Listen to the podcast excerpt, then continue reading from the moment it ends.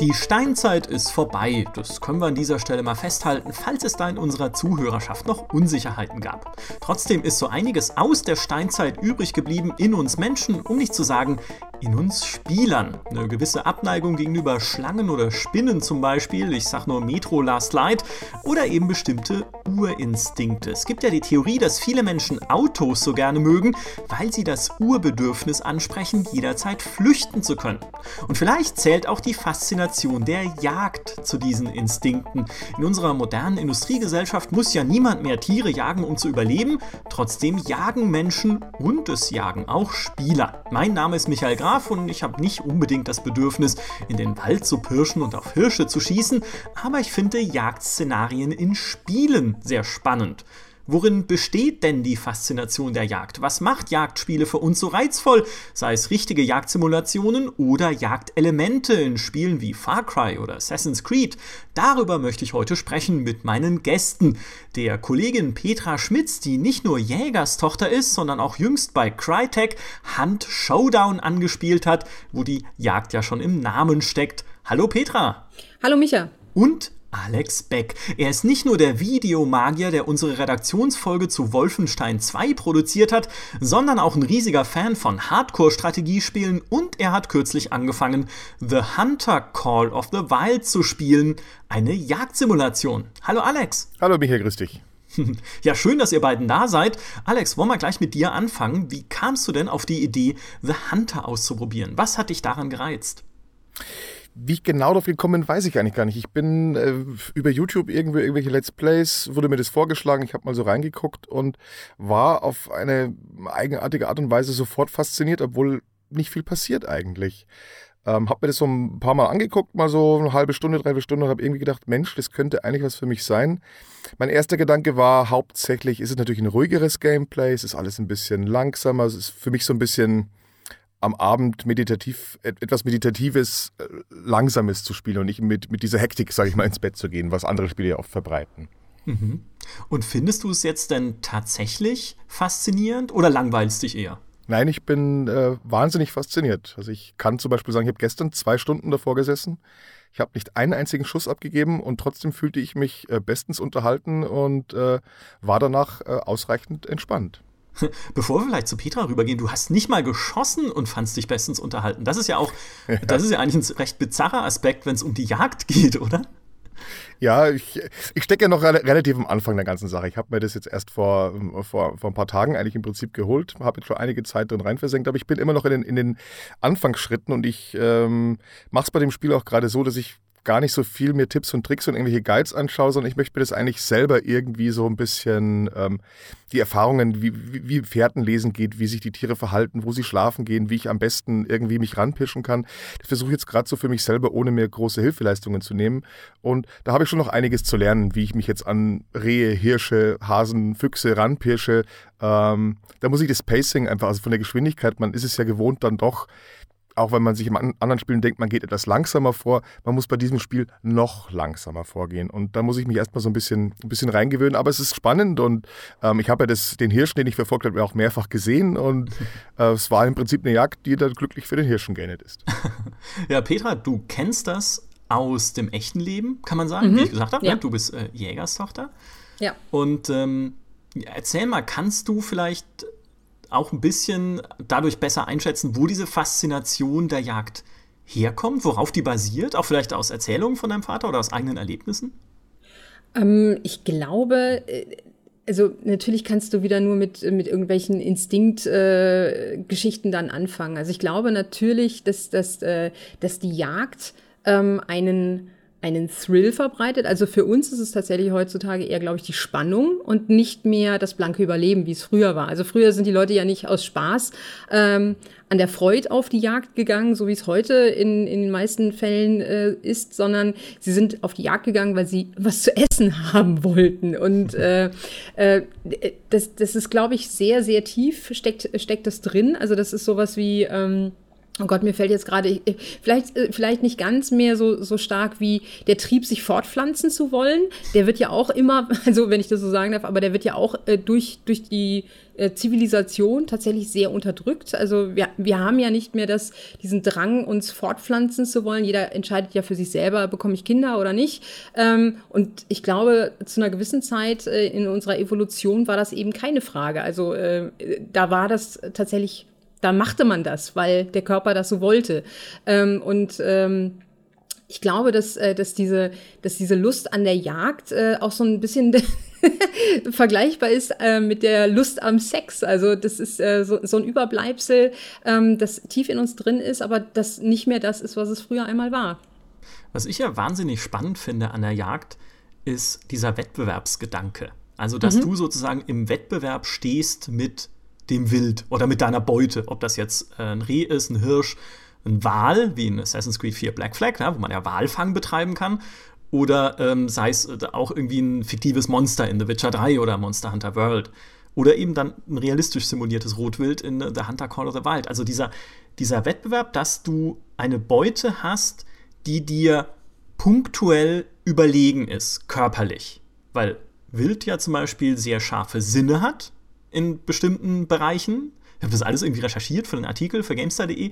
Deswegen bin ich jetzt auch so fasziniert davon, wollte unbedingt drüber reden, dass Wild irgendwie Jäger oder Menschen auf mehrere hundert Meter wittern kann mit seinem Geruchssinn, weshalb Jäger da natürlich nicht doof sind. Na klar, sie schleichen sich gegen den Wind an, damit sie nicht gewittert werden. Aber soweit denkt man ja noch, das ist ja okay, das ist normal. Aber was man als guter Jäger noch bedenken muss, ist, dass Luftströmungen auch von der Form des Geländes abhängen. Das heißt, wenn du irgendwie an einem Abhang bist oder eine Senke da ist, dann sind da andere Luftströmungen, als sie auf flachem Land sind. Das heißt, auch das musst du damit einbeziehen. Und da hat es dann langsam angefangen, für mich spannend zu werden, weil ich mir dachte, Moment mal, das ist ja fast wie in einem Taktikspiel. Ja? Ich muss mir halt überlegen, wo sind die Stärken meiner Beute? Ist irgendwie auch, dass ein Feldhase fast dreihundertsechzig Grad sehen kann, dafür aber nicht besonders weit. Hm, also muss ich recht weit weg sein, wenn ich den jagen will. Ja, oder sonst kann ich mich halt einfach nicht an den anschleichen, weil er mich halt sieht einfach und dann weghüpft. Und weil er auch relativ schnell ist. Und ähm, das ist, also ich weiß nicht, das, da musste ich halt auch dann sofort an dich denken, Alex, ehrlich gesagt, als so Hardcore-Strategiespieler. Ich finde, gerade diese taktische Komponente, sich so zu gucken, wo sind die Stärken und Schwächen meiner Beute und welche Schlüsse muss ich daraus ziehen, das finde ich jetzt plötzlich unheimlich spannend. Glaubst du, dass es auch ein bisschen das ist, was dich daran reizt? Ja, bestimmt auch. Also es ist jetzt schon so, dass ich natürlich für die, für die einzelnen Arten von Wild, die ich jage, mir andere Taktiken zurechtlegen muss. Und ähm, ich bin jetzt auch gerade dabei, ich selber war als, als Kind mal bei zwei Jagden mit dabei. Das war so, ich weiß nicht, wie sie das nennt, Ansitzjagen oder so, auf einem, auf einem Hochstand auf Rehe. Fand es ganz interessant, aber hatte seitdem auch jetzt keine große Faszination dahingehend, auch jetzt also kein, kein, äh, kein tieferes Hintergrundwissen, was die Jagd eigentlich angeht. Ich bin jetzt quasi gerade dabei, mir das so ein bisschen selber draufzuschaufeln, einfach aus Interesse, weil ich in diesem Spiel besser werden möchte. Muss mir natürlich für die einzelnen äh, unterschiedlichen Tierarten, die ich jage, ob es jetzt nun ähm, Rehe sind oder äh, Hirsche, Rotwild, Hasen, ähm, oder Füchse, äh, muss ich mir im Prinzip eine andere Taktik zurechtlegen. Ich muss mir genauso auch ähnlich wie in einem Strategiespiel auch erstmal, ich sag mal, einen guten Ort aussuchen, wo ich jetzt zum Beispiel einen Hinterhalt, in, äh, in einem Strategiespiel wäre es natürlich ein Hinterhalt, äh, legen kann, wo ich natürlich weiß, dass ich da äh, Vorteile habe, dass ich da den Gegner, in dem Fall ist es natürlich kein Gegner, sondern äh, das Wildtier, im Prinzip auch gut sehen kann. Also da greifen schon Taktiken, die es auch in, in Strategiespielen gibt. Und wahrscheinlich ist das auch mit ein Grund, warum mich das Ganze so fasziniert. Ich liege abends im Bett und denke drüber nach, Mensch, den Hirsch, den ich gestern Abend gesucht habe. Ich weiß, wo er, wo er, wo er nächtigt. Ich weiß, wo er sich manchmal tagsüber aufhält. Ich muss jetzt einen Platz finden, von dem ich aus äh, ihn gut sehen kann, er mich nicht sehen kann oder riechen kann oder hören kann. Ähm, muss mir überlegen, zu welcher Tageszeit. Äh, muss auch überlegen, mit welcher Waffe, mit welcher Munition ich... Ähm, quasi vorgehe. Und das sind so Sachen, mit denen gehe ich dann, ich sage jetzt mal so, ins Bett und überlege mir das, wie erwische ich diesen Hirsch morgen. Und das probiere ich dann morgen aus. Super. Und ähnlich geht mir das auch in Strategiespielen so. Also für mich ist äh, mit, mit, mit äh, eines der interessantesten Sachen in Strategiespielen ist, dass ich einfach auch abseits des Spiels drüber nachdenken kann, mir neue Taktiken überlegen kann. Mhm. Ähm, ich nehme sowas auch oft mit ins Bett und für mich ist es eine gute Sache, um abzuschalten, weil ich einfach nicht an, man kennt es ja, man liegt im Bett und denkt an die an unangenehme Sachen oder Sachen, die man vielleicht morgen machen muss, auf die man keine große Lust hat oder dergleichen mehr. Und das ist so eine Sache, wo ich im Prinzip abschalten kann. Ich denke dann über Strategien und Taktiken nach und jetzt denke ich natürlich nicht drüber nach, äh, wie ich meine Panzerkompanie von äh, Punkt A nach B verschiebe, sondern ich denke darüber nach, wie erwische ich äh, diesen Hirsch, den ich gestern zwei Stunden vergebnis, äh, ergebnislos gejagt mhm. habe. Ich finde, das ist aber ein, ein sehr guter Aspekt. Auch von A nach B äh, verschieben ist ein sehr guter Aspekt, weil halt einerseits die Beute selbst sich natürlich vor Herausforderungen stellt mit, mit ihren Fähigkeiten. Also auch einen Bär zu jagen ist halt nicht so easy, ne? Kannst nicht einfach mit dem Knüppel hingehen und eine draufhauen, weil dann sagt der Bär, okay, Kumpel, jetzt mal Tacheles. Ähm, sondern auch das Terrain stellt dich natürlich vor Herausforderungen. Ich hatte es ja gerade schon angedeutet, mit der Windrichtung oder mit Luftströmungen, die sich dann da irgendwie verwursteln können, sodass es dann doch wieder ziemlich kompliziert wird. Oder auch bei der Waljagd in Assassin's Creed vier, in Black Flag, das ist ja dann, du hast Seegang, ne? Wellengang, du musst irgendwie dieses Schiff steuern und gleichzeitig den Wal jagen in diesen Walfanggebieten, die es da gibt. Und ich, wär, ich würde niemals im Leben auf die Idee kommen, den Walfang zu befürworten. Im Gegenteil, ja, die lehnen das komplett ab. Die jagt irgendwie auf, auf seltene und bedrohte Tiere, wie schrecklich. Aber gerade diese Herausforderung, dann eben der Witterung zu trotzen und dann eben in so einem fiesen Sturm in Black Flag noch einen Wal zu fangen, einen seltenen Wal vielleicht oder wie auch immer, das ist halt krass. Ja? Das ist auch ein richtig großartiges Erfolgserlebnis, was man dann hat. Ich glaube, das äh, Erfolgserlebnis ist so ein, so, ein, so, ein, so ein ganz großes Ding. Wenn, wenn ich mir jetzt irgendwo einen Shooter nehme, ja, nehm, lass uns mal äh, Call of Duty nehmen, wo ich natürlich in Massen Gegner erledige, da ist, ist eine ganz andere Befriedigung da, als wenn ich diese zwei Stunden Jagd auf mich nehme und dann möglichst mit einem Schuss dieses Tier erlege. Und das ist schon spielerisch gesehen irgendwie eine, eine, eine Art Befriedigung. Mhm. Und ich finde halt, also ich, ich als Mensch, ja, finde, finde auch, dass es halt sehr interessant ist, wie du quasi diese Befriedigung erlangen kannst nur. Denn an und für sich ist es ja, wie ich sagte, die Beute ist ja körperlich überlegen, die, die Umgebung ist vielleicht widrig, ja, mit, wenn Sturm herrscht. Ich meine, wir würden jagen bei Sturm, das macht jetzt auch nicht unbedingt jeder, aber wenn irgendwie halt das, das Gelände auch unberechenbar ist oder der Wald auch unübersichtlich, ja, ist ja auch nicht unbedingt, siehst ja auch nicht sofort, hey, da hinten steht ein Reh, sondern musst halt wirklich gut schauen, ja, um, um die Beute da zu finden. Also auch das gehört ja mit zu dieser Herausforderung. Und um diese Herausforderung zu überwinden, brauchst du halt nicht rohe Gewalt. Du brauchst nicht irgendwie eine fette Bombe, mit der du den Wald einfach sprengst. Obwohl heute jemand zu mir gesagt hat, ich würde den Wald einfach anzünden, die Tiere kommen dann schon raus und ich kann sie erschießen. Du kannst es auch machen, aber das ist nicht Sinn der Sache, glaube ich. Nee, du brauchst das, was den Menschen vom Tier abhebt und das, wo er eben den größten Vorteil hat. Und das ist sein Intellekt. Du musst dir was ausdenken, eben wie mit der Taktik, ne? Ich muss mich hinsetzen und grübeln, wie kann ich schlauer sein als meine Beute? Wir hatten ein bisschen neulich sowas mhm. Ähnliches, wo es um die Faszination von Battle Royale ging, also von Spielen wie äh, PlayerUnknown's Battlegrounds, was ja im Prinzip, also im weitesten Sinne auch ein Jagdspiel ist, in dem du Menschen jagst. Und auch hier geht es ja um ein Duell des Intellekts. Du musst halt cleverer sein als der andere, ihm eine clevere Falle stellen, antizipieren, wohin er geht, was er dort macht, was er dort findet und dann eben versuchen, das auszunutzen, um da zu triumphieren. Und so ist es ja bei der Jagd auf Tiere auch so ein bisschen. Muss halt schlauer sein. Und es gibt nichts Befriedigenderes im Leben, als sich hinsetzen zu können und zu sagen, ich war tatsächlich schlauer, ich hab's hingekriegt. Ist das auch in Hunt Showdown so? Wie funktioniert das Spiel überhaupt, Petra? Erzähl mal. Oh, oh, oh. äh, lass mich ganz kurz einwerfen noch, dass ähm, ich, ich äh, habe ja mein, mein Jägerstochter-Dasein dann auch irgendwann mal an, an den Nagel gehängt. Ähm, Und äh, fotografiere aber jetzt und hin und wieder äh, treibt es mich auch raus äh, und ich möchte gerne Wildtiere fotografieren. Und tatsächlich ist das Wildtierfotografieren sehr ähnlich mit dem Jagen. Also man kann das sehr gut miteinander vergleichen. Man braucht vor allen Dingen wahnsinnig viel Geduld, wahnsinnig viel Wissen, wie man äh, sich an bestimmte ähm, Tiere heranpirscht. Man muss da im Zweifelsfall, auch wenn man es wirklich äh, ernsthaft betreibt, äh, lange, lange Vorbereitungszeit äh, über sich ergehen lassen. Also dass man zum Beispiel Ähm, solche kleinen Tarnvorrichtungen aufstellt an der Stelle, wo, äh, wo man weiß, da kommt gleich, da kommt von fünf Tagen an drei Tagen in Sprungrehe vorbei vielleicht, dass man vielleicht vorher den, den, den, den, den örtlichen Jäger fragt und sagt, wo, wo sind die denn da unterwegs? Und dann stellt man da vielleicht so ein, so ein kleines Camouflage-Zelt auf und lässt das da ein paar Tage stehen, damit sich dann diese Rehe an dieses Camouflage-Zelt gewöhnen können und äh, wissen, ah, das, äh, das tut mir nichts, ist alles cool, ich kann hier weiter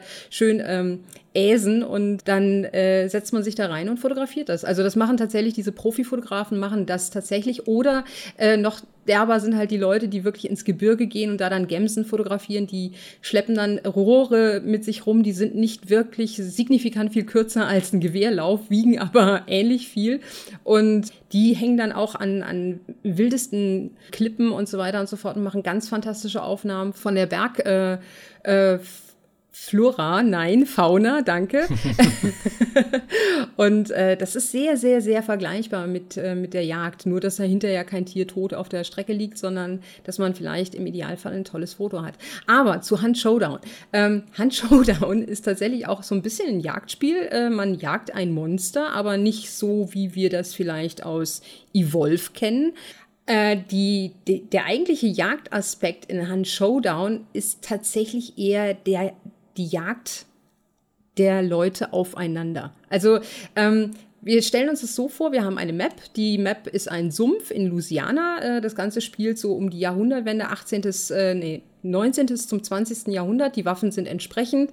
Äh, es gibt natürlich so ein bisschen auch so leichte Fantasy-Einschläge äh, in diesem Spiel, ähm, weil das Monster, das man jagen muss, ist äh, tatsächlich eine, eine Höllenkreatur, und die muss man dann wieder in die Hölle verbannen, und dann kann man sich aus dieser äh, aus diesen Überbleibseln der Kreatur zwei, ähm, zwei Bounties rausholen, und die trägt man dann zum Ausgang von der Map und äh, setzt sie dann in Geld um und so weiter und so fort und, und rüstet dann sein, sein Hunter äh, besser aus und so weiter und so fort. Aber der, der Witz an der ganzen Geschichte ist, dass äh, neben einem selbst auch noch ganz schön viele andere auf dieser Karte unterwegs sind, die das Gleiche machen wollen. Und zwar äh, hat das Spiel äh, in der Idealvoraussetzung, also in dieser Idealkombination, hat das Spiel fünf Teams, à zwei Mann, äh, die alle das Gleiche wollen. Und, äh, und dann geht's natürlich los. Äh, so nach dem Motto, hm, lassen wir jetzt die anderen erstmal vorgehen und das Vieh erledigen, und dann holen die sich die Bounty und dann knallen wir die ab. Äh,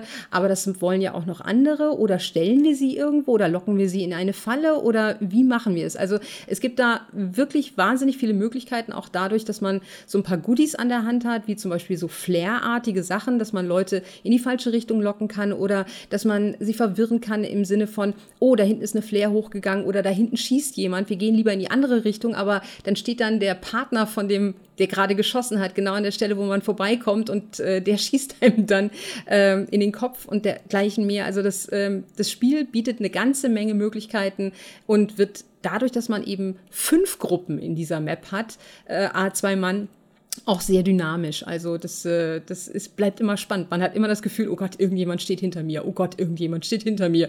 Oh Gott, da hinten hat sich was bewegt. Oh Gott, das ist toll. Das ist echt gut. Auch das war ja so ein bisschen ein Trigger für mich, das Thema mal anzusprechen, also dieses, dieses Jagdthema überhaupt mal anzusprechen. Und auch da geht es dann natürlich viel ums Schleichen, ums Unentdecktbleiben, ums irgendwie natürlich Übertrumpfen, um Fallen stellen, um Hinterhalte legen. Ja, mhm. Jetzt reden wir wieder von Menschen, da, da legen wir dann Hinterhalte. Ähm, also das fand ich einfach tatsächlich auch von der Dynamik her so spannend, ja, dass es halt im Prinzip eigentlich so diese, diese Faszination Jagd auch so ein bisschen viel gemeinsam hat, natürlich mit dieser Faszination Stealth und Stealth-Game, so wie in Thief damals oder wie in einem Far Cry auch zum Teil, wenn ich da eben so äh, Guerillero-mäßig durch das Unterholz pirsche des Dschungels irgendwie in Far Cry drei oder halt dann in äh, diesem Pseudo-Tibet in, in Far Cry vier und versuche halt dann irgendwie mit meinem Scharfschützengewehr einzelne Wachen auszuschalten aus dem Hinterhalt. Ja, die ahnen schon, da ist irgendwas, irgendjemand schießt hier auf uns, aber wir wissen nicht, wo er ist. Und wenn man das dann geschafft hat, fühlt man sich einfach, ja, mächtig natürlich, aber halt, es ist halt auch dann eine gewisse Befriedigung. Und das, was du von Hand erzählt hast, klang für mich halt so, als hättest du so dieses würde es, könnte es auch sehr gut dieses Gefühl rüberbringen. Ja, und zwar dann aber auch potenziert, weil äh, natürlich hast du, ähm, ich nenne sie jetzt einfach mal Grunts, auch auf dieser Karte, äh, auf dieser Sumpfkarte, auch so handelsübliche Monster, ähm, mal ein paar stärkere, dann hast du gewöhnliche Zombies, dann gibt es ein paar Monsterarten, die sind ein bisschen kniffliger zu legen, die haben vielleicht dann irgendwie eine, so eine Knochenrüstung und da musst du dann mit, mit dicken Kanonen draufschlagen, äh, draufschießen oder halt eine Dynamitstange werfen, ähm, und dann hast du eben dieses, dieses große Bossmonster, das du äh, dann später legen sollst. Aber du hast halt vor allen Dingen die anderen Jäger, die da rumlaufen. Und die anderen Jäger sind äh, genau wie du, die denken. Ja, also die, die folgen nicht irgendeiner K I-Routine oder so einem Quatsch, sondern die machen halt Sachen, äh, mit denen rechnest du einfach nicht. Und äh, das ist, oder mit denen solltest du im Idealfall rechnen, tust es aber dann nicht. Und das ist halt das Tolle daran. Es entstehen natürlich dann auch Zufallssituationen, die nicht geplant sind oder wo, wo dann jemand an einem anderen vorbeischleicht und es einfach nicht mitbekommt, dass der da im Gras hockt. Und dann geht da so ein Team dann an dir vorbei und du denkst so, oh, easy kills. Und äh, dann machst du wieder irgendeinen Quatsch und dann schreckst du irgendwie eine, eine, eine Gruppe Krähen auf und dann hören die dich und dann ist alles vorbei und dann nimmst, nimmst du entweder die Beine in die Hand oder stellst dich dem, dem Duell, aber äh, das ist immer spannend, also es ist super geil. Gibt es denn eine Belohnung für eine erfolgreiche Jagd? Also wenn du dieses Riesenmonster auf der Karte erledigt hast, kriegst du denn da was dafür? Ähm, wenn du dieses Riesenmonster erledigt hast, nat- natürlich sammelst du auch äh, im, im laufenden Match, sammelst du immer Erfahrungspunkte logischerweise. Äh, das unterscheidet Hunt nicht von, von anderen Spielen dieser Art. Aber natürlich ist die, äh, die Königsbelohnung dann wirklich mit diesen zwei Bounties als Team von der Map zu fliehen, ohne dass sich irgendjemand erschossen hat und dir das Zeug abgenommen hat. Ähm, und das ist tatsächlich sehr, sehr knifflig, denn in dem Moment, in dem du diese beiden äh, Kreaturteile in der Hand hast, also dein Partner das eine und du das andere, oder halt auch nur eins, weil äh, vielleicht dein Partner inzwischen schon tot ist und du kannst ihn nicht mehr wiederbeleben, weil das begrenzt ist über die ähm, Gesundheitsbalken, die man mitnimmt ins Spiel, aber das geht, geht zu, zu sehr in die Tiefe. Also in dem Moment, in dem man dieses Ding in der Hand hat, können die anderen Jäger äh, deine Position auf der Karte sehen. Und zwar, also nicht mal mehr auf der Karte, sondern sie müssen einfach so, ein, so eine Spezialsicht anschmeißen und dann sehen sie so Blitze runterfahren und die sind ungefähr da, wo du bist. Das bedeutet, die müssen sie, die müssen dir eigentlich nur hinterherlaufen und zwar möglichst schnell. Ähm, Oder du läufst ihnen halt in die Arme, weil sie äh, sich clever positioniert haben, weil sie sich denken, okay, der geht bestimmt am Ostausgang raus. Äh, dazu muss ich sagen, die Ausgänge, es gibt bei jeder Partie drei Stück, die sind ähm, zufallsgeneriert, die sind nicht an festen Stellen. Das heißt, man kann sich nicht vorher schon absprechen, wir gehen dann auf jeden Fall hinten am Osten raus oder so. Das ist tatsächlich Ähm, Eine, eine Zufallsgeschichte.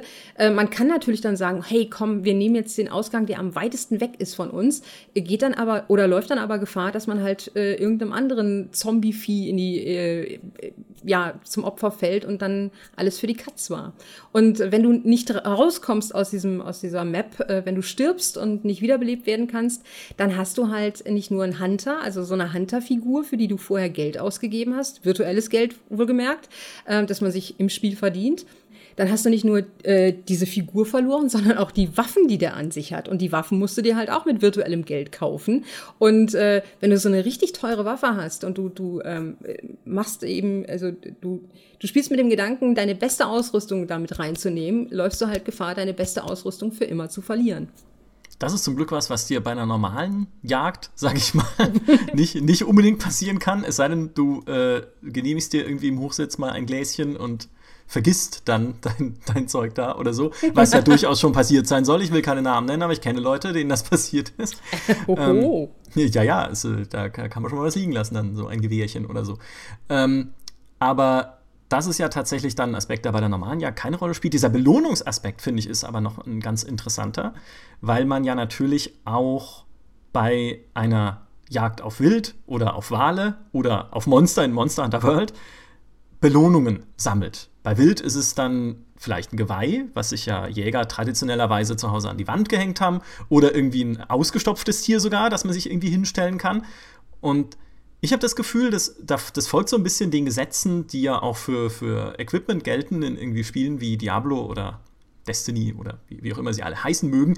Je seltener, desto besser. Natürlich. Und je größer, desto besser. Natürlich. Ne? Der, der Angler verrenkt sich nicht umsonst die Arme bei jedem Fisch, den er fängt, ne, wie groß der war. Und ähm, auch bei Hirschen ist es ja so, je größer das Geweih, desto, ja, natürlich älter sind sie einerseits, aber desto prächtiger ist halt auch die Trophäe, die man kriegt. Ist es auch ein Aspekt, der in The Hunter eine Rolle spielt, Alex? Also gibt es da auch dann irgendwie eine, eine Belohnungswertung oder überhaupt eine, eine Trophäe, die du mitnehmen kannst? Eine Trophäe im Sinne von, äh, ich nehme jetzt dann ein Tier mit und kann mir da äh, das Geweih mit, äh, mit irgendwo hinhängen, in dem Sinn nicht, sondern die Belohnung äh, erfolgt ganz klassisch über, über Experience Points und, und natürlich auch äh, äh, Geld, mit dem ich dann neue Ausrüstung kaufen kann, neue Waffen kaufen kann, Munition kaufen kann. Ähm, ich denke mal, dass gerade bei dem Spiel die Faszination tatsächlich oder die, die, die, die, die Belohnung bei einem selber, für einen selber im Kopf stattfindet. Ja, also wenn ich jetzt äh, mhm. seltene Tiere, also ich, ich bin jetzt, wie gesagt, noch nicht allzu lange mit diesem Spiel beschäftigt. Für mich ist schon ein kapitaler Hirsch schon, schon was Besonderes. Da äh, muss ich jetzt noch gar nicht an, an große Bären denken. Ähm, und da ist, glaube ich, die, die, die Belohnung, die also jetzt zumindest bei mir einsetzt, ist tatsächlich diese Jagd und dann das Tier auch möglichst, ich sage jetzt mal, ich weiß nicht, ob da artgerecht passt, aber es gibt ja auch, ein, da wird Petra sich natürlich deutlich besser auskennen, einen Jägerkodex und sowas. Also man möchte ja auch nicht das Tier, ich meine, man geht ja auch nicht mit dem Sturmgewehr los und haut da mal eine Salve raus, nur um das Tier zu töten, sondern da geht es auch irgendwie um diesen diesen eins zu eins Vergleich, sage ich jetzt mal. Ich weiß nicht, ob ihr, äh, den, den Film kennen wahrscheinlich die meisten, äh, die durch die Hölle gehen mit Robert De Niro. Mhm. Die ja auch in dieser ganz langen Anfangssequenz oder Eröffnung des Films fast eine Stunde lang eigentlich nichts anderes machen, als auf eine Jagd zu gehen, auf einen Hirschen, äh, bevor sie dann nach Vietnam geschickt werden.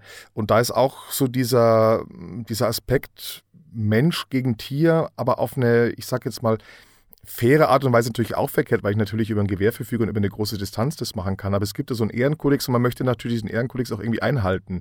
Das bedeutet jetzt zum Beispiel in, in, in The Hunter Call of the Wild, dass ich jetzt äh, einen Fuchs nicht mit einem übergroßen Kal- Kaliber erledige, ja, wo sie jetzt, ich sag jetzt mal lapidar sagen würde, da ein Riesenloch reinreißt, sondern man, es gibt im Prinzip Waffen und Kaliber, die, die man für ein Tier angemessen sieht und die sollte man auch benutzen. Mhm. Und nicht gleich mit, der, mit dem Artilleriegeschoss äh, auf den Hirsch losgehen, sondern ihr versteht, was ich meine. Mhm. Ja, das ist äh, zum einen natürlich äh, der, der artgerecht, sagst du, also der sauberen Tötung. Ähm, ähm, es ist ein Aspekt der sauberen Tötung, mhm. aber es ist natürlich auch ein Aspekt, äh, gerade im, äh, in der Jagd, also da, wo die Jagd herkommt, äh, man will natürlich das Fleisch nicht ähm, Äh, ruinieren, mhm. tatsächlich. Also ich meine, äh, der, der, der, der deutsche Durchschnittsjäger, der ähm, irgendwie in einem Jagdverband tätig ist, dem gehören ja die Rehe nicht, die er schießt. Also der, der muss die ja dann hinterher tatsächlich an seinen Jagdherren abgeben oder an seinen Jagdverband abgeben. Also der darf die nicht behalten, wenn er sie geschossen hat. Und die werden dann tatsächlich äh, gerne an, äh, an, an, an Restaurants oder an, an Gastbetriebe in der Nähe verkauft.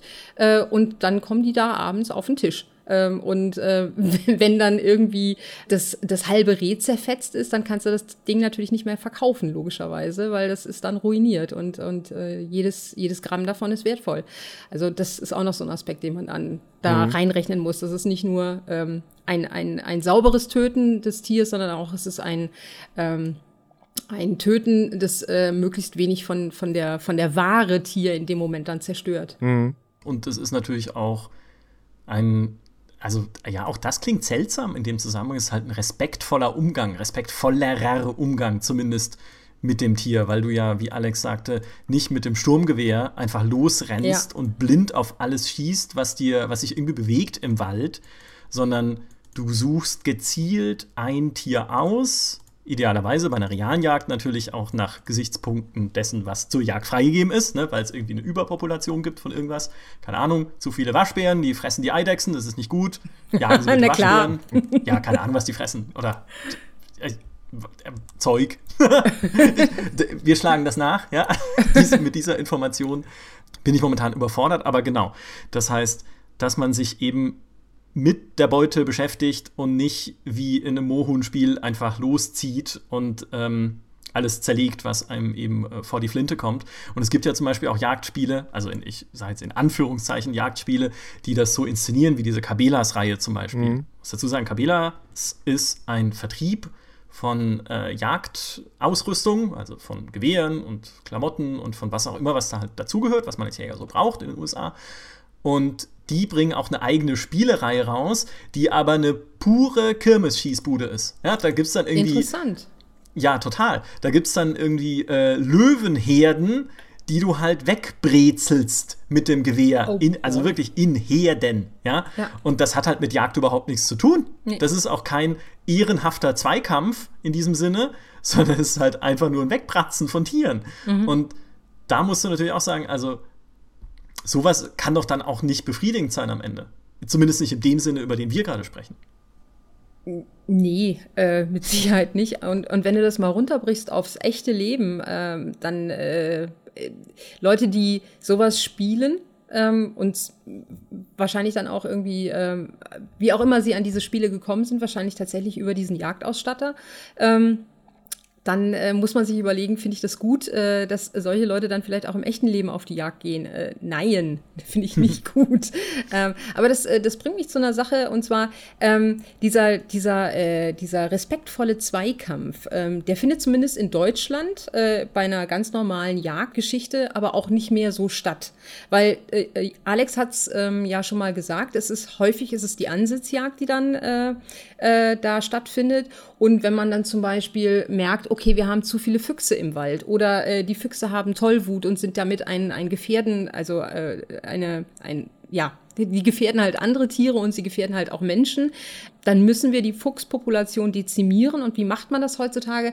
Man legt einen Luderplatz an. Luder bedeutet halt so ein Lock, äh, da legt man dann tote tote Hühner drauf, äh, Aas, es anfängt zu stinken und so weiter und so fort. Da kommen die Füchse hin, um sich daran gütlich zu tun. Und das ist tatsächlich eher äh, eine, ähm, das, das hat ja dann nichts mehr mit respektvollem Zweikampf zu tun, sondern man lockt die Tiere halt einfach dahin und man hat sie vor der Nase und man weiß, äh, sie sind da und sie werden da geschossen. Ähnliches gilt übrigens auch für Wildschweine. Da wird dann Mais ausgelegt an den Hochständen. Äh, da gibt's diese, das ist euch bestimmt schon mal aufgefallen, auch so Trommeln. Das ist n- natürlich nicht immer so. Also äh, gerade im Winter werden Tiere auch einfach nur so gefüttert im Wald, aber es ist auch häufig so, dass neben den Fütterungen auch relativ nah Hochstände stehen und äh, manchmal machen die Jäger einfach davon Gebrauch, weil sie mhm. wissen, okay, die Tiere kommen dahin, äh, weil sie sich ernähren, also weil, weil sie weil sie essen, weil sie fressen wollen, ähm, und das ist natürlich dann eine einfache Art, tatsächlich den Schuss zu landen. Ähm, die Das hat da nichts mehr mit respektvollem Zweikampf, wie er vielleicht in The Hunter äh, zelebriert wird, zu tun, sondern das ist tatsächlich eher so eine zweckmäßige Angelegenheit, behaupte ich jetzt. Ja, ich, ich denke, ich bin, ich bin da im Prinzip, ich, so, einer, so einer romantischen Vorstellung hänge ich da noch nach. Ja, und die ist mhm. natürlich geprägt, ich sage jetzt mal durch Filme eben, wie, wie die durch die Hölle gehen oder sowas. Ähm, das ist natürlich der, die Jagd heutzutage, ich weiß auch aus, aus Medienberichten, dass auch Jäger teilweise wirklich überfordert sind, die eigentlich w- müssten viel mehr schießen, um die Population im Griff zu behalten. Ja. Und müssen dann eben auch zu Mitteln greifen, die ihnen vielleicht auch selber nicht so ganz recht sind. Das kann ich natürlich jetzt in dem Spiel für mich ausklammern und verfolge meine romantische Jagd, in Anführungsstrichen gesetzt. Ja. Also von daher, ich, ich glaube jetzt, also was, was jetzt das Spiel angeht, was ich jetzt hauptsächlich mit, mit, mit Jagd verbinde, ist es halt einfach das, was ich vorhin gesagt habe, dieses Mensch gegen Natur irgendwie romantisch verklärt, und äh, da ziehe ich für mich einfach so, so eine Ruhe irgendwie daraus raus. Mhm. Ich habe auch nicht so diesen, ähm, ich weiß nicht, wenn ich jetzt einen Shooter nehme äh, oder einen Multiplayer-Shooter, auch d- durchaus taktisch und realistische, irgendwie ist es ein anderes Gefühl, es ist auch irgendwie ein anderes Gefühl, auf Menschen zu schießen und auf Tiere. Es ist so, ich, ich kann ich kann es nicht wirklich in Worte fassen. Es ist so eine, eine ganz andere, eine ganz andere Dynamik, eine ganz andere ähm, Art der, der Befriedigung in dem Sinne. Es ist auch, was ich auch momentan sehr, sehr toll finde, und das ist natürlich dem, dem Realismus des Spiels geschuldet, ist einfach auch die, ähm, die ganze Kulisse, die Immersion, also die, die Geräusche im Wald, die Tiere, die dort leben, was sie für Geräusche machen. Ähm, auch die Optik, wie der Wald aussieht, ist, ist, führt dazu, dass ich runterfahren kann. Mein Hund, übrigens, da habe ich eine ganz nette Anekdote dazu, der kann bei dem Spiel nicht ganz so gut runterfahren. Denn ähm, natürlich äh, gibt es eine Vielzahl an Geräuschen und äh, Vögel zwitschern und sowas, das kann er auch ganz gut ab. Wir sind ja auch auf dem Wald spazieren. Aber wenn dann äh, Füchse äh, losbellen, es ist, ja, es ist ja so ein heiseres Bellen fast mhm. schon, dann steht der Hund aber steil im Zimmer, die Ohren werden aufgerichtet und dann ist aber Nervosität oder der Hirsch röhrt. Und ich muss eigentlich jedes Mal lachen, wenn er dann quasi neben mir sitzt, sich so an mich randrückt und einfach irritiert ist, was denn hier im Wohnzimmer für komische Tiere lauern. Aber das ist ja total super, weil sich das absolut deckt mit dem, was, was du zu Beginn schon gesagt hast. Du hast ja äh, wie viele Stunden bist du hinter diesem Hirsch hergelaufen, ohne ihn zu legen?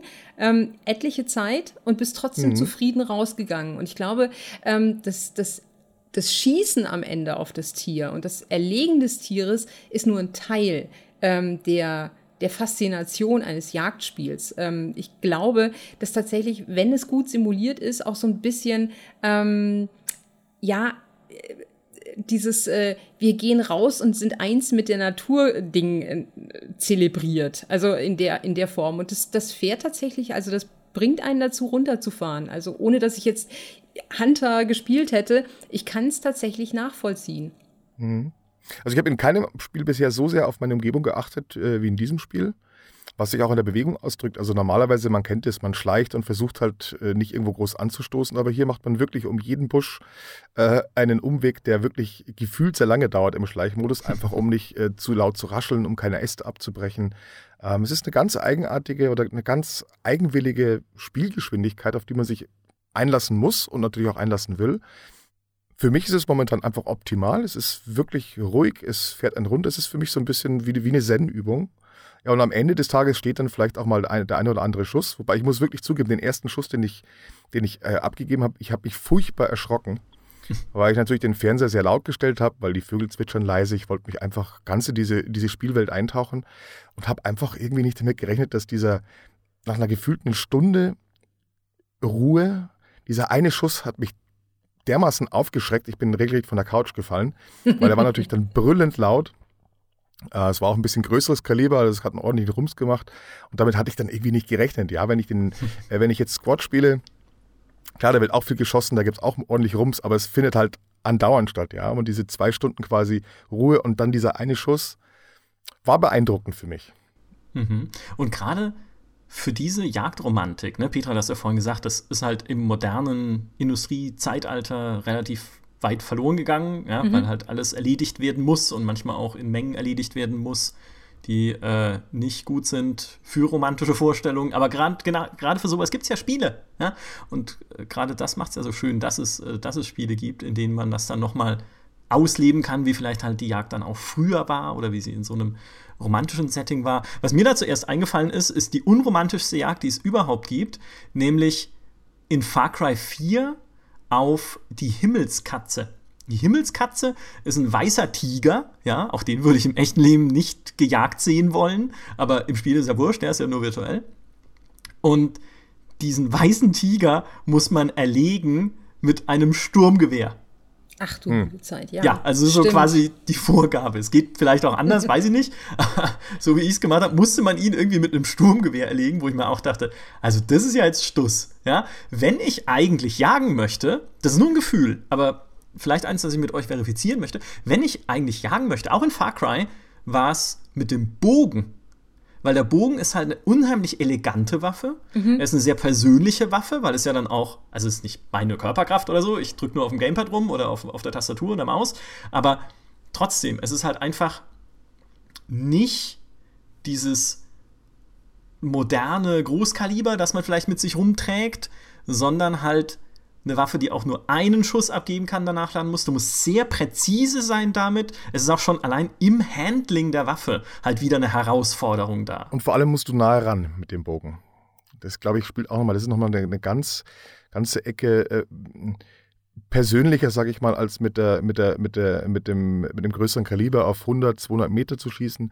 Du musst ja mit dem Bogen ja wirklich auf fünfzig Meter oder sowas ran. Das ist dann schon mal eine ganz andere Erfahrung auch. Ja, zumal äh, so ein weißer Tiger ist halt auch echt giftig, ne? Also in Far Cry bist du halt sofort erledigt, wenn er dich sieht, weil dann rennt er auf dich zu, dann hast du noch zehn Sekunden, um deinen Pfeil abzufeuern und dann ist er irgendwie an deinem Hals und dann hast du ein Problem. Also äh, tatsächlich, ja. Und das macht es dann eben auch wieder so herausfordernd und spannend und bringt diesen Nervenkitzel so super rüber. Das, äh, das Witzige, was ja äh, da noch bei Hunt Showdown mit reinspielt, ist ja nicht, äh, dass, ähm, dass man selber nur der Jäger ist, sondern dass man halt auch gejagt wird, und zwar von den anderen. Und, und dieses permanente Anspannungsgefühl, also äh, im Gegensatz zu äh, Hunter Call of the Wild, wo du dich wirklich auch entspannen kannst, während du dich diesem, deinem, deinem, ähm, deiner Beute in Anführungsstrichen näherst, Das kannst du halt bei, äh, bei Hunt Showdown, kannst du das kein bisschen. Du kannst dich nicht entspannen in diesem Spiel, äh, weil dir dieses Spiel eine permanente äh, Bedrohung vor die Füße wirft. Und mal sich hinstellen und zu sagen, oh, das ist aber hübsch hier äh, und äh, da hinten, ach, der Zombie ist ja drollig, äh, das kommt halt da nicht vor. Insofern ist Hunt Showdown jetzt nicht unbedingt das, das Paradebeispiel für ein Jagdspiel, weil man da eben auch wunderbar das Opfer abgeben kann. Und ähm, das, äh, die, diese, diese, diese Divergenz zwischen äh, The Hunter Call of the Wild und Hunt Showdown finde ich schon sehr, sehr witzig, obwohl es letztendlich nur darum geht, ähm, auf irgendwas zu schießen. Aber weil eben in Hunt Showdown das menschliche Element äh, so viel äh, präsenter ist in, in Form von neuen anderen Spielern noch, ist es natürlich äh, was ganz anderes. Ja, definitiv. Und das ist auch ein bisschen so der Knackpunkt. Es gibt einfach unterschiedliche Arten von Jagden. Und es ist ja zum Beispiel auch in einem Monster Hunter World oder in einem The Witcher so, dass das ja keine klassischen Jagden sind, die man da veranstaltet. Okay, du kannst Fährten folgen. Ja, in Monster Hunter World gibt es dann irgendwie Glühwürmchen, die du beobachten kannst. Und die ziehen dann zum Aufenthaltsort eines Monsters und du verfolgst sie. Und in The Witcher gibt es natürlich den Hexer-Modus, dass du irgendwie Spuren findest und folgst denen zum Hort von einem Greifen oder sowas. Aber im Wesentlichen geht es in diesen Spielen dann darum, dich im Kampf gegen deine Beute durchzusetzen. Und deine ja. Beute ist in diesen Spielen auch nicht wertlos, äh, wehrlos, Entschuldigung, sondern sie schlägt zurück. Und das ist ja auch nun mal beim, bei Jagd äh, auf ein Reh jetzt eher zweitrangig, würde ich sagen, dass das Reh zurückschlägt. Oder auch der Hirsch ist dann eher nicht so dazu geneigt, dich irgendwie auf die Hörner oder aufs Geweih zu nehmen. Mhm. Aber in den Spielen geht es ja dann darum, tatsächlich dich im Kampf durchzusetzen. Und es geht um diesen Adrenalinschub, den du natürlich hast, wenn du in Monster Hunter vor so einem riesigen, giftwürgenden Killerfrosch stehst. Oder halt so einem grün geschuppten Vieh. Und dann erstmal denkst, okay, unbesiegbar. Oder wenn du in The Witcher eben vor einem Greifen stehst oder vor irgendeiner von den anderen Bestien, von einem Basilisken oder sonst was. Und du denkst erstmal, okay, das Viech kann man mit normalen, menschengemachten Mitteln nicht besiegen. Und dann machst du es eben trotzdem. Ja? In Monster Hunter dann vielleicht, wenn dir Leute helfen, ne? Es gibt dann eine Online-Komponente, dann kannst du es halt irgendwie im Viererteam probieren.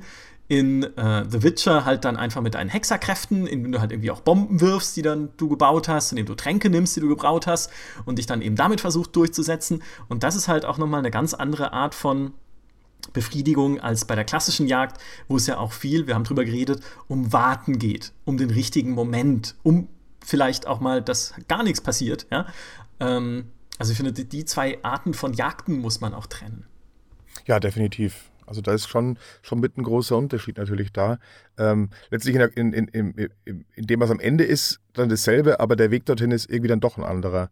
Ich kann es mir selber für mich jetzt ehrlich gesagt auch nicht, nicht so hundertprozentig erklären. Vielleicht ist es das, was, was Petra auch anfangs oder, oder du, Michael, vorhin äh, gesagt hattest mit der, mit der Genetik, mit dem, was in uns angelegt ist irgendwie.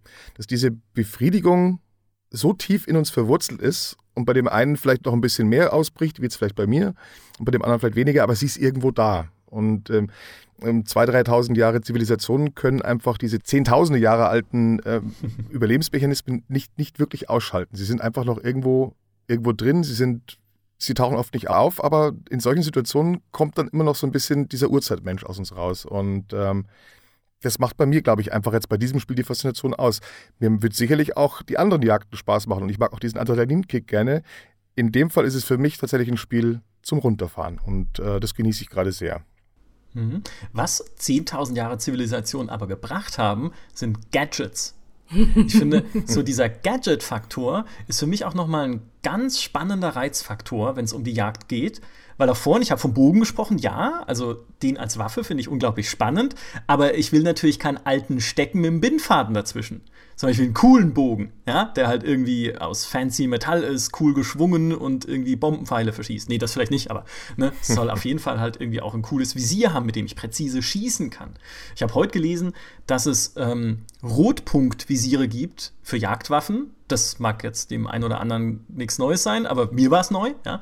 Und dass viele Jäger die auch nutzen für ihre Waffen. Und ich kannte Rotpunktvisiere bislang nur aus dem Multiplayer von Call of Duty, wo es halt cool ist, dann irgendwie seine Knarre damit aufrüsten zu können, weil man damit halt irgendwie präziser schießen kann und sich äh, dabei irgendwie auch noch fancy vorkommt, wenn so ein kleiner roter Punkt im Visier ist. Aber nein, das gibt's auch bei der Jagd. Und so ist, glaube ich, auch Also will nicht sagen, dass jeder Jäger das nur macht, weil er die tollstmögliche, modernstmögliche Waffe in den Händen halten will, aber trotzdem dir Werkzeuge zuzulegen, mit denen du diese Jagd meistern kannst, ist, glaube ich, auch ein ganz wichtiger Faktor, wenn es um eben dieses Übertrumpfen geht mit dem eigenen Intellekt, weil das ist ja nun mal auch eine Stärke des Menschen, er kann sich Werkzeuge machen. Mhm. Also seien es nun gute Waffen, seien es irgendwie was Modernes wie Lockstoffe, mit denen man irgendwie halt Tiere anlocken kann oder den eigenen Geruch als Mensch maskieren, damit die Tiere einen nicht wahrnehmen, oder seien es tatsächlich auch Teile der Natur, die man nutzt, um andere Teile der Natur zu jagen. Und das heißt abgerichtete Tiere. Weil auch du, Alex, ne, du hast einen Hund quasi. Mhm. Das ist ja auch so, hat alles angefangen. Ne? Die Menschen haben sich mit den Wölfen angefreundet, weil sie mit ihnen zusammen jagen gehen konnten, sehr effizient. Und es gibt natürlich den altehrwürdigen Beruf der Falknerei, wo man eben einen Falken nutzt, um bei der Jagd zumindest zu helfen. Mhm. Auf Vögel dann in dem Fall. Und ähm, das finde ich halt auch dann tatsächlich einen spannenden Aspekt. Du nimmst die Dinge, die dir zur Verfügung stehen, und nutzt sie, um eine Herausforderung zu überwinden?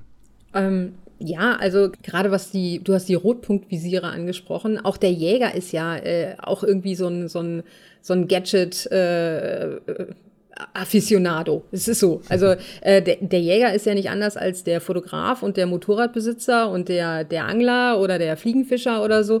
Äh, die kriegen dann auch ihre Wild und Hund und, und äh, wie, wie die ganzen Magazine alle heißen, die kriegen dann auch ihren Franconia-Katalog zugeschickt und dann muss man sich überlegen, oh, kann ich mir den fetten Drilling mit dem, keine Ahnung was, ähm, Pipapo dann auch leisten, weil Waffen sind wahnsinnig teuer. Aber natürlich ist es auch gerade in, in Jägergemeinschaften, so, so stelle ich es mir zumindest vor, wenn sie nicht irgendwie im hintersten Hintertupfingen äh, stattfinden, da wo ich herkomme, ähm, dass das auch so ein bisschen so ein Schwanzvergleich ist. Hallo, guck mal hier meine geile neue Waffe. Äh, und äh, ja, äh, so ist es tatsächlich auch im echten Leben. Und natürlich ist es auch so im Spiel. Guck mal hier mein geiles großes Schwert und guck mal hier mein geiler fancy Bogen. Ja, äh, vor allem in den U S A, glaube ich, wo ja auch anders gejagt wird, dem Vernehmen nach, als in Deutschland, nämlich halt tatsächlich mit Sturmgewehren, ne, wie ich mit der Himmelskatze. Ähm, und äh, dort herrscht ja eh eine andere, eine andere, äh, eine andere Einstellung, sag ich mal, zum Thema äh, Waffen und äh, ob man welche haben sollte und wofür man sie benutzt. Und äh, ja, auch da, denke ich, spielt das schon eine Rolle, womit du jagst und wie du dich ausrüstest und aufrüstest. Aber auch das, ne, auch das ist ja klassisch auch wieder, kennen wir ja aus Spielen. Wenn ich halt ein cooles, neues, fancy Schwert finde in The Witcher oder in äh, Skyrim oder was, dann ist es ja auch cool und ich will es benutzen und ausprobieren. Ich will ja die Möglichkeiten nutzen, die mir zur Verfügung stehen, sei es, weil sie irgendwie in einem Laden kaufbar sind, sei es, weil ich sie mir aus der Natur selber basteln kann. Es gibt ja auch die Geschichte von eingeborenen Völkern auf der Erde, die es bis heute gibt, die auf Jagd noch angewiesen sind oder aufs Fischen natürlich als Nahrungsquelle und die dann auch beispielsweise Teile von Schiffswracks nutzen, um sich daraus Jagdwaffen zu bauen. Und dann natürlich stolz sind, wenn sie damit dann irgendwie Erfolge erringen. Also das, ja, dieser, dieser Gadget-Faktor, finde ich, ist, ist ähm, ganz enorm wichtig.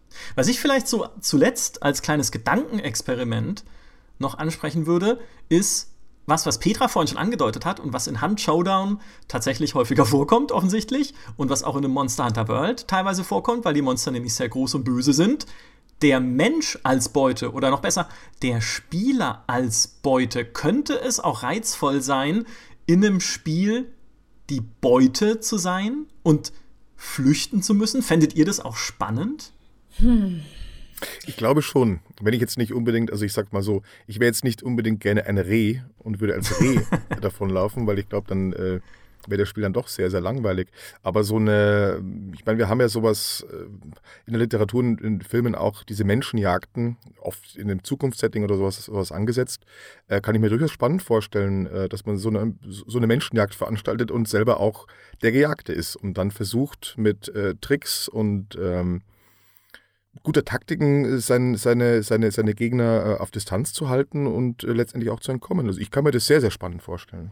Ja, de- definitiv, wenn man nicht äh, ein, ein äh, tatsächlich ein wehrloses Reh spielen sollte. Wobei, das fände ich dann tatsächlich, ähm, w- wenn man Also der, den wehrlosen Menschen würde ich ungern spielen wollen, wenn ich ehrlich sein soll, weil es äh, wäre dann tatsächlich so, so, eine, so, eine, so ein Schritt äh, auf der Ethikskala, Moral-Ethikskala von Spielen, was ich, fände ich nicht cool, würde ich mich nicht wohl mitfühlen. Ähm, Bei einem Reh finde ich das tatsächlich ähm, vielleicht für ein Gedankenexperiment zwei, dreimal ganz spannend. Äh, aber so wie Alex das beschreibt, ähm, tatsächlich ein, eine wehrhafte Beute zu sein. Also eine Beute, die äh, den, den Jägern in irgendeiner Form überlegen ist. Also sei es jetzt äh, durch äh, vielleicht auch eine bestimmte Anzahl von Gadgets, die die anderen nicht haben, die man nur selbst einsetzen kann. Eine bestimmte Art von Bewegungsmöglichkeit, die die anderen nicht haben. Ähm, ich denke da zum Beispiel an äh, an diesen asymmetrischen Multiplayer-Modus von, von Splinter Cell damals. Man, man nehme einfach mhm. mal äh, die Fähigkeit der Agenten, den die, die ähm, Mercenaries auszuschalten, weg, und es wäre ein ganz anderes Spiel, aber trotzdem nicht unspannend dabei. Und im Prinzip gibt dir die Natur das ja sogar vor, ne? Wenn du irgendwie sagst, okay, also klar, Geruchssinn in einem Spiel jetzt schwierig oder so, aber wenn man zum Beispiel sagt, okay, Vögel sehen halt unglaublich scharf, und du könntest ja im Spiel dann arbeiten mit irgendwelchen besonderen Anzeigen, dass du halt Gegner viel früher entdeckst oder Jäger viel früher entdeckst und dann viel früher mit der Flucht beginnen kannst oder sie dann austricksen kannst. Also ich finde auch, das wäre tatsächlich, zumindest so als Gedankenexperiment, eine sehr spannende Sache. Es gibt ja auch Spiele wie Sir You Are Being Hunted, in dem man als Mensch gejagt wird von so absurden britisch-aristokratischen Robotern, ja, die halt irgendwie zur Menschenjagd aufgerufen haben. Ähm, da kann man dann zwar zurückschlagen, das wäre jetzt eher in so einem Beuteszenario dann schwierig, aber trotzdem so ist ja, das Spiel zeigt einfach, dass auch Flucht befriedigend sein kann. Genauso wie in einem Slender, in einem Horrorspiel. Ja, auch da ist es ja eher das Befriedigende, abzuhauen. Nicht irgendwie dem Slenderman eins auf die Nase zu geben, weil es eh nicht geht. Genauso wie du als Feldhase einem Jäger nicht eins auf die Nase geben kannst. Aber ihn irgendwie auszutricksen, irgendwie cleverer zu sein, irgendwie klug so zu flüchten, dass er dir eben nicht hinterherkommt. Also es ist, finde ich, tatsächlich auch äh, relativ spannend. Mit Sicherheit gibt es auf Steam schon so ein Spiel irgendwo. Ganz tief in den Untergründen von Steam gibt es bestimmt ein Spiel, das genau das macht.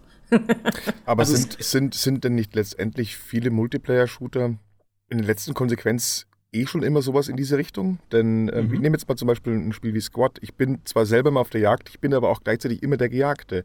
Und mhm. man ist immer in so diesem Austarieren zwischen offensiv oder defensiv und schaut, wie man aber anders rankommt. Man möchte sich aber nicht entdecken lassen.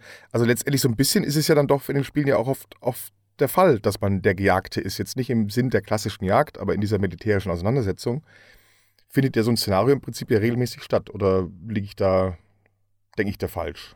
Nee, das ist absolut richtig. Auch in einem P U B G ist es ja so, dass du am Anfang natürlich ja startest als Mensch ohne Ausrüstung, der aus dem Flugzeug springt und irgendwo mhm. landet. Und wenn du blöd landest, haben halt die anderen die Sturmgewehre und Panzerwesten schon abgegrast. Mhm. Und dann rennst du halt rum in deiner Unterwäsche, also nee, nicht ganz, aber halt nur in, in dünnen Klamotten, und äh, findest halt ein Brecheisen und dann setzt dich mal durch gegen die Spieler, die halt schwer bewaffnet sind. Also ja, d- definitiv. Das ist was, was wir in, in Online-Spielen schon sehen. Ich find's tatsächlich aber spannend, halt diesen Tieraspekt reinzubringen. Dass du sagst, okay, es gibt ja Spiele, in denen man Tiere spielen kann, die auch tatsächlich sich hüten müssen und flüchten müssen vor stärkeren Tieren. Eines davon ist die Shelter-Serie. Da spielt man ja eine, eine, einen Luchs oder einen Dachs, also einen weiblichen Luchs oder Dachs, der seine Kinder beschützen und versorgen muss. Und da geht es dann mhm. einerseits darum, kleinere Tiere zu jagen, also irgendwie Hasen zu erlegen und die in den Bau zurückzubringen, damit die Kinder was zu fressen haben. Aber natürlich auch zu flüchten, wenn größere Raubtiere kommen oder irgendwie Adler, die dann äh, dich von oben angreifen, oder Bären, die natürlich irgendwie auch nicht gut drauf sind auf, oder auf dich gut zu sprechen sind im Tierreich, und da dann eben vor denen abzuhauen. Und es gibt ein, ehrlich gesagt, relativ bizarres Spiel, von dem ich noch nie gehört habe, das ich aber bei der Recherche für diesen Podcast aufgestöbert habe auf Steam. Das ist ein Early-Access-Titel, enorm unfertig, keinerlei Kaufempfehlung an dieser Stelle, ausdrücklich. Aber das heißt Survivalism mit Z. Und das ist ein äh. Spiel, in dem man, da, du ahnst, schon mal gehört, Alex? Ja, ja, irgendwas klingelt da. Ich, ich hatte es noch nie gehört, tatsächlich. Ähm, das ist ein Spiel, in dem man sehr viele unterschiedliche Tierarten steuern kann. Ob es Raub- oder Beutetiere sind. Du kannst da ein Reh steuern, du kannst einen Wolf steuern, du kannst auch einen Tiger steuern. Und es geht im Wesentlichen nur darum, in der Wildnis zu überleben. Du kannst Nachwuchs zeugen, wenn du deinen richtigen, wenn du einen richtigen Partner findest. und äh, du kannst sogar, so zumindest ein geplantes Feature, ganze Tierherden irgendwann anführen und mit denen dann durch die, durch die Steppe ziehen und dann gemeinsam auch Raubtiere abwehren, die deine Herde bedrohen. Und ähm, wenn du stirbst und Nachwuchs gezeugt hast, kannst du dann halt als dieser Nachwuchs weiterspielen, wie in so einem Roguelike. Wenn du irgendwie keinen Nachwuchs hast, dann kannst du irgendwie ein anderes Tier dann übernehmen. Also, wie gesagt, alles noch komplett unfertig. Aber ich finde so von der, vom Grundgedanken her, dieses, dass es diese, dieses Tierreich simuliert und die Dynamik eben da zwischen Beute und Raubtieren, fand ich das schon wahnsinnig spannend. Und dann dachte ich mir halt so, dann schmeißt halt noch Menschen rein. Ja? Ob das jetzt vom Multiplayer-Spielern gespielte Menschen sind oder ob das irgendwie eine halbwegs clevere Jagd-K I ist, die dann versucht, dich zu finden anhand von Spuren, die du vielleicht sogar hinterlassen hast. Sicherlich unglaublich schwer zu programmieren, aber das ist ja der GameStar-Podcast. Wir machen uns das immer sehr leicht, wenn es um Spielentwicklung geht.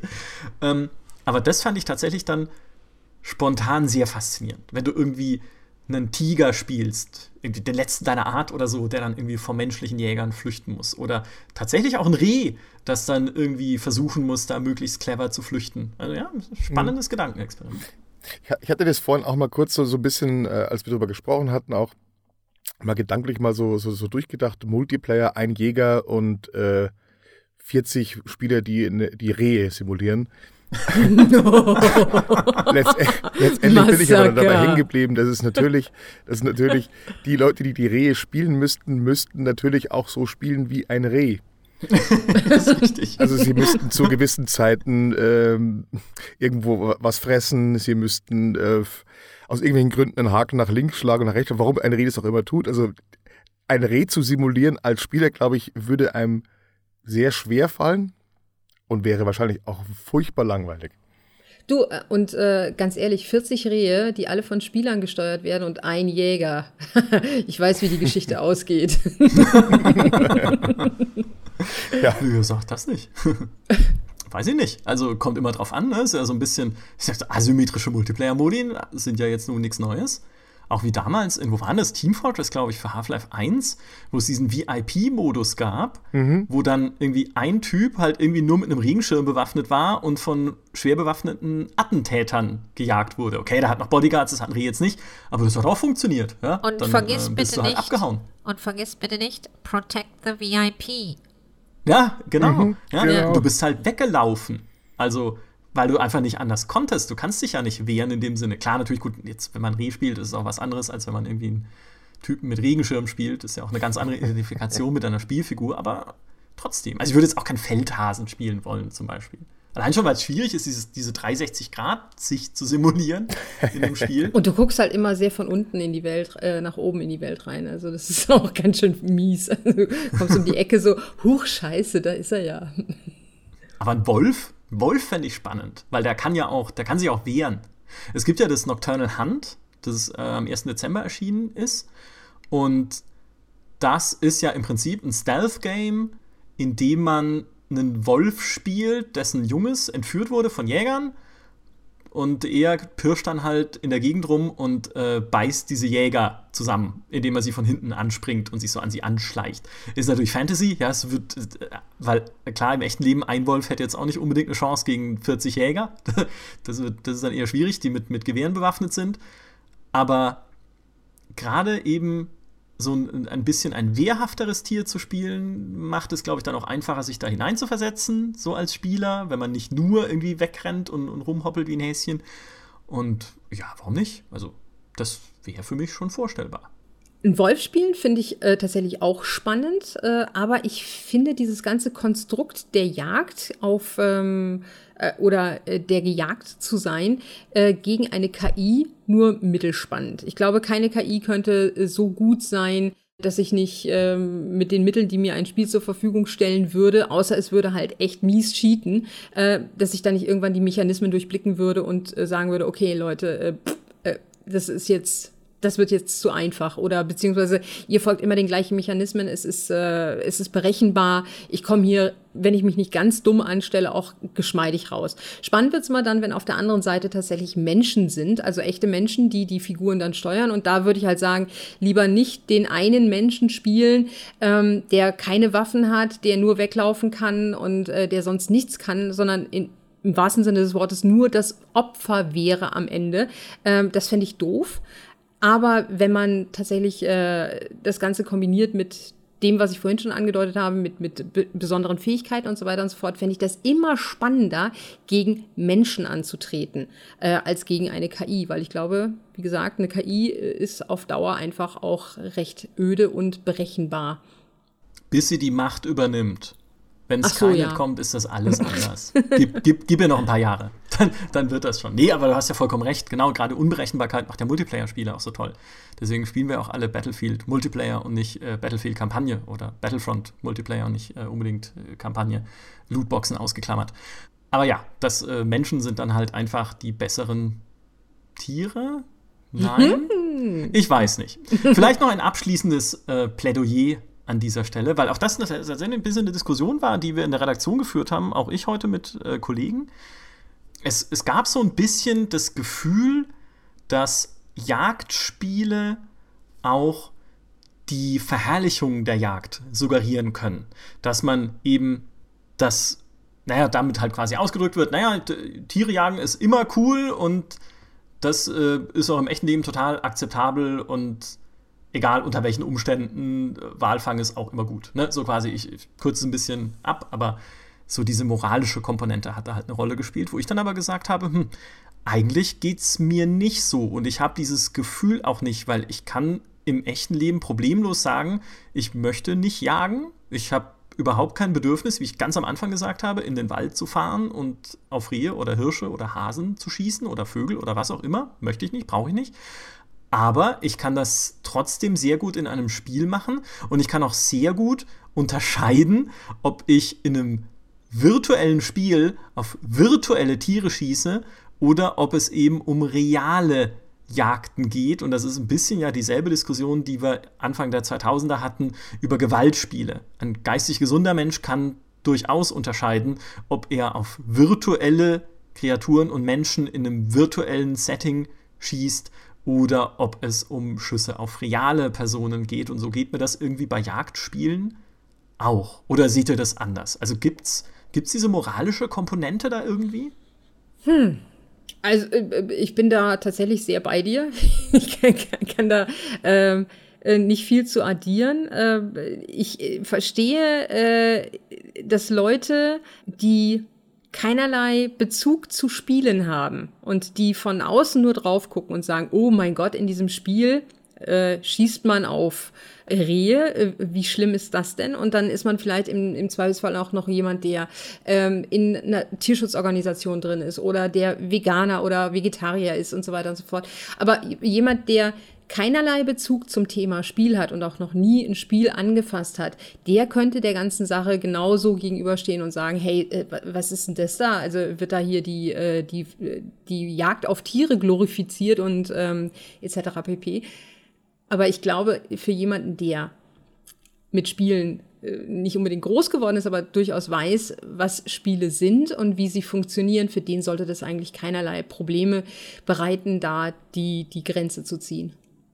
Ja, ich denke auch, also nur weil ich vier asiatische Nashörner in Far Cry vier erlegen muss, damit mein Geldbeutel größer wird, gehe ich doch dann nicht automatisch davon aus, dass es okay ist, asiatische Nashörner, die zu, zu den bedrohten Arten zählen und geschützt werden, im echten Leben zu erschießen. Nee, das ist natürlich nicht okay. Ja? Es sei denn, sie sind irgendwie krank oder haben eine Bombe gelegt und wollen nicht verraten, wo sie liegt. Nein, Quatsch, aber. Ne? Also ist natürlich nicht okay, das im realen Leben zu tun.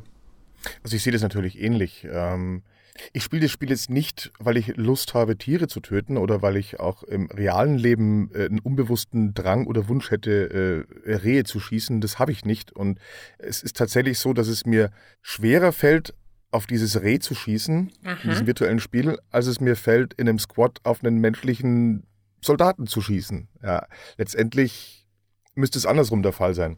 Das ist aber so richtig, das ist so richtig, das ging mir auch so, nämlich in einem bestimmten Spiel, und das war Tomb Raider. Das neue Tomb Raider, also der letzte Reboot sozusagen, da kannst du doch auf Rehe schießen. Und das fand ich in dem Spiel tatsächlich eigentlich auch nicht nötig. Da habe ich auch so gedacht, nee, so muss ich nicht machen. Vor allem, weil es halt nichts bringt. Du kriegst zwar Erfahrungspunkte, aber die kriege ich auch anderweitig. Also da dachte ich mir dann auch so, Nee, ich, auf die Gegner, auf die Menschen muss ich schießen, weil die schießen zurück. Ja? Genau. Also das hilft nichts. Irgendwie, da, da muss man sich ja durchsetzen, mhm. weil sonst bin ich erledigt. Aber die Rehe, die da im Wald rumhüpfen, nee, die lasse ich jetzt in Ruhe. Ist ja auch in Ordnung. Ja? Also muss ja auch keiner zum Beispiel Wale jagen in Black Flag, nur weil sie da im Meer rumschwimmen. Ich fand halt die Herausforderung des Walejagens, auch gerade bei Wellengang und mit dieser Schiffssteuerung, wesentlich größer als die Herausforderung in Tomb Raider mit einer Shotgun ein Reh wegzuballern. Das ist einfach keine. Das ist so, das habe ich heute zum Kollegen Schwertel gesagt, man jagt ja auch keine Kühe oder Hamster, weil es halt einfach nicht herausfordernd ist. Ein Hamster vielleicht sogar noch, weil er klein ist und schnell abhauen kann, aber wenn er im Terrarium ist, dann auch nicht. Und eine Kuh steht halt rum, ja. Zumindest eine domestizierte Kuh, die halt diesen Fluchtinstinkt nicht mehr hat, wenn sie einen Menschen sieht. Also das mache ich ja auch nicht. Ich jage ja was, was mich herausfordert. Und ja, bei Tomb Raider war das da auch nicht der Fall. Eine äh, in dem Kontext sehr, äh, finde ich zumindest, äh, bizarre Geschichte. Und zwar, ich habe, ähm, ich spiele gerade wieder sehr intensiv Guild Wars und vor ein paar Wo- Guild Wars zwei und vor ein paar Wochen, ähm, also in Guild Wars zwei gibt es inzwischen so viele Achievements, man äh, verliert einfach den Überblick. Und äh, ich habe aus Zufall, ich habe das tatsächlich vorher nie gesehen, weil ich auch nicht danach gesucht habe, ähm, habe ich entdeckt, dass es ein Achievement gibt für tausend wehrlose Tiere, wenn man tausend wehrlose Tiere tötet. Und Achievements stehen in Guild Wars zwei, also das sind so, so Erfolge, die stehen immer für bestimmte Punkte und bestimmte Punkte stehen dann, also eine Summe von Punkten stehen dann für Lootboxen, äh, nein, nicht Lootboxen, ah, für, ähm, für Drops, also für Boxen, verdammt, diese, dieses Wort. Oh, wobei, eigentlich ist es ja schon irgendwie so ein bisschen eine Lootbox, weil du ja auch nicht weißt, was vor, äh, vorher nicht weißt, was drin ist, aber du kriegst halt dann, ähm, du kriegst halt dann ein Geschenk vom Spiel und kriegst noch ein bisschen Gold und so weiter und so fort. Und ich hatte irgendwie äh, im, im Laufe des, des Spiels durch Rumkämpfen und so weiter und so fort gehen, also in Guild Wars zwei gibt es dann so kleine Häschen, die da sitzen, die dir nichts tun, die einfach nur putzig aussehen oder kleine Vögelchen oder sowas. Äh, die gehen halt einfach dann mal drauf, wenn dann der große Kampf direkt neben denen tobt und, und das Effektgewitter runtergeht. Und ich hatte da irgendwie neunhundert und ein paar gequetschte. Und mir fehlten halt noch irgendwie so vierzig Tiere für dieses, für diesen Erfolg. Und dann bin ich tatsächlich losgezogen und habe vierzig von diesen wehrlosen Tieren gezielt getötet und kam mir dabei unglaublich scheiße vor. Kann ich gut nachvollziehen. Ja. Ich meine, du sprichst mit dem Menschen, der in Dishonored Hunde mit Schlafpfeilen schlafen gelegt hat, weil er sie nicht erschießen wollte oder halt irgendwie äh, mit dem Schwert äh, umhauen, weil ich das natürlich mit den Menschen in dem Spiel auch nicht gemacht habe, weil ich in dem Schlafspiel halt dann komplett gewaltlos vorgehen wollte und deswegen habe ich auch gedacht, nee, dann die Hunde behandle ich da jetzt auch nicht anders. Ne? Also fair, fair ist nur fair. Meine letzte Jagdgeschichte äh, stammt allerdings aus äh, Zelda Breath of the Wild, das mich unendlich aufgeregt hat, weil es im Startgebiet von dem Spiel eine äh, Quest gibt, für, das, für die du Wildschweinfleisch brauchst. Okay, ja, muss ich halt ein Wildschwein jagen. Und das Spiel sagt dir, hey, die sind da drüben in dem Wald, geh da hin, du musst nur dich anschleichen und mit dem Bogen drauf schießen, das klappt dann schon. Ich habe zwei verblödete Stunden lang in diesem Wald versucht, ein Wildschwein zu erlegen. Wie im es hat Leben. Nicht hingehauen. Ich habe die ersten paar Wildschweine, die ich dann gefunden habe, habe ich versucht, mit dem Pfeil abzuschießen. Dann hat, hat der Pfeil sie getroffen, sie sind abgehauen, weil irgendwie ein Pfeil reicht nicht. Ha, okay. Dann habe ich ewig weiter rumgesucht und sie sind nicht respawned, weil irgendwie das Wildschwein nicht respawnt, solange du in dem Gebiet bist, was ich aber nicht verstanden habe, weil das Gebiet auch groß ist und das, ich wusste nicht, was da passiert. Ich habe einfach keins mehr gefunden und dann hat es mich dann end, endlos, endlos aufgeregt, ja? War nur am Fluchen die ganze Zeit. Und dann habe ich wieder welche gefunden und dachte ich mir, okay, ja, jetzt ist ein Star, ich weiß, entweder schieße ich schlecht mit dem Bogen und Ziel falsch oder was auch immer, aber ich nehme jetzt halt einen Feuerpfeil. Nein, das Spiel ist natürlich so clever, dass wenn du irgendwas mit einem Feuerpfeil abschießt, steckst du es in Brand und das Fleisch ist direkt zubereitet. Und das kann ich für die Quest nicht benutzen. Dann dachte ich mir, gut, okay, der Punkt geht an dich, Zelda, dann schieße ich mit einem Eispfeil. Nein, wenn du es mit einem Eispfeil abschießt, kommt Eisfleisch raus, was auch ein Gericht ist, mit dem man irgendwie Hitze bekämpfen kann in dem Spiel. Also dachte ich mir, okay, dann nehme ich halt einen Bombenpfeil. Aber wenn du mit einem Bombenpfeil drauf schießt, kommt überhaupt kein Fleisch raus. Oder zumindest habe ich es nicht gefunden, weil alles in die Luft fliegt. Und ich habe diese Quest bis heute nicht gelöst und werde nie wieder ein Wildschwein in diesem Spiel jagen. Das war nur meine, meine aktuellste Jagdgeschichte. Aber ich, ich muss sie erzählen, weil sie einfach so, äh, so schrecklich war.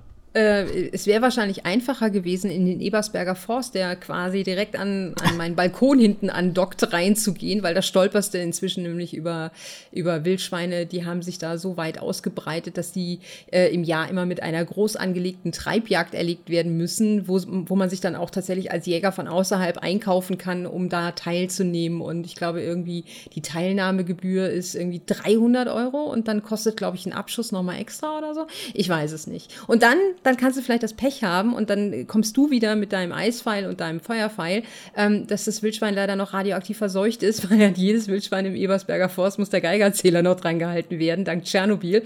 Und wenn da zu viel Cäsium drin ist, dann kann man es auch nicht mehr verwenden. Ja, kann ich es auch nicht für die Quest abgeben. Nee. Das ist, das ist unfair. Und das ist ein, ein schönes Schlusswort auch für, für diesen GameStar-Podcast zum Thema Faszination der Jagd. Habt ihr noch irgendwelche letzten Worte? Weidmanns Heil. Weidmanns Dank. Sehr schön. Ich danke euch beiden, dass ihr dabei wart. Das ist eine spannende Diskussion zu einem spannenden Thema, finde ich. Ich hatte großen Bock drauf, diesen Podcast zu machen. Mich hat er nicht enttäuscht. Ich hoffe, unsere Zuhörer auch nicht. Das war's für dieses Mal vom GameStar Podcast. Die nächste Folge ist dann wieder öffentlich. Ne? Alle zwei Wochen gibt es eine öffentliche Folge. Jede zweite ist dann wiederum exklusiv für GameStar Plus. So, diese Folge. Bleibt uns bitte gewogen. Habt weiter viel Spaß beim Spielen. Und wir hören uns beim nächsten Mal. Tschüss.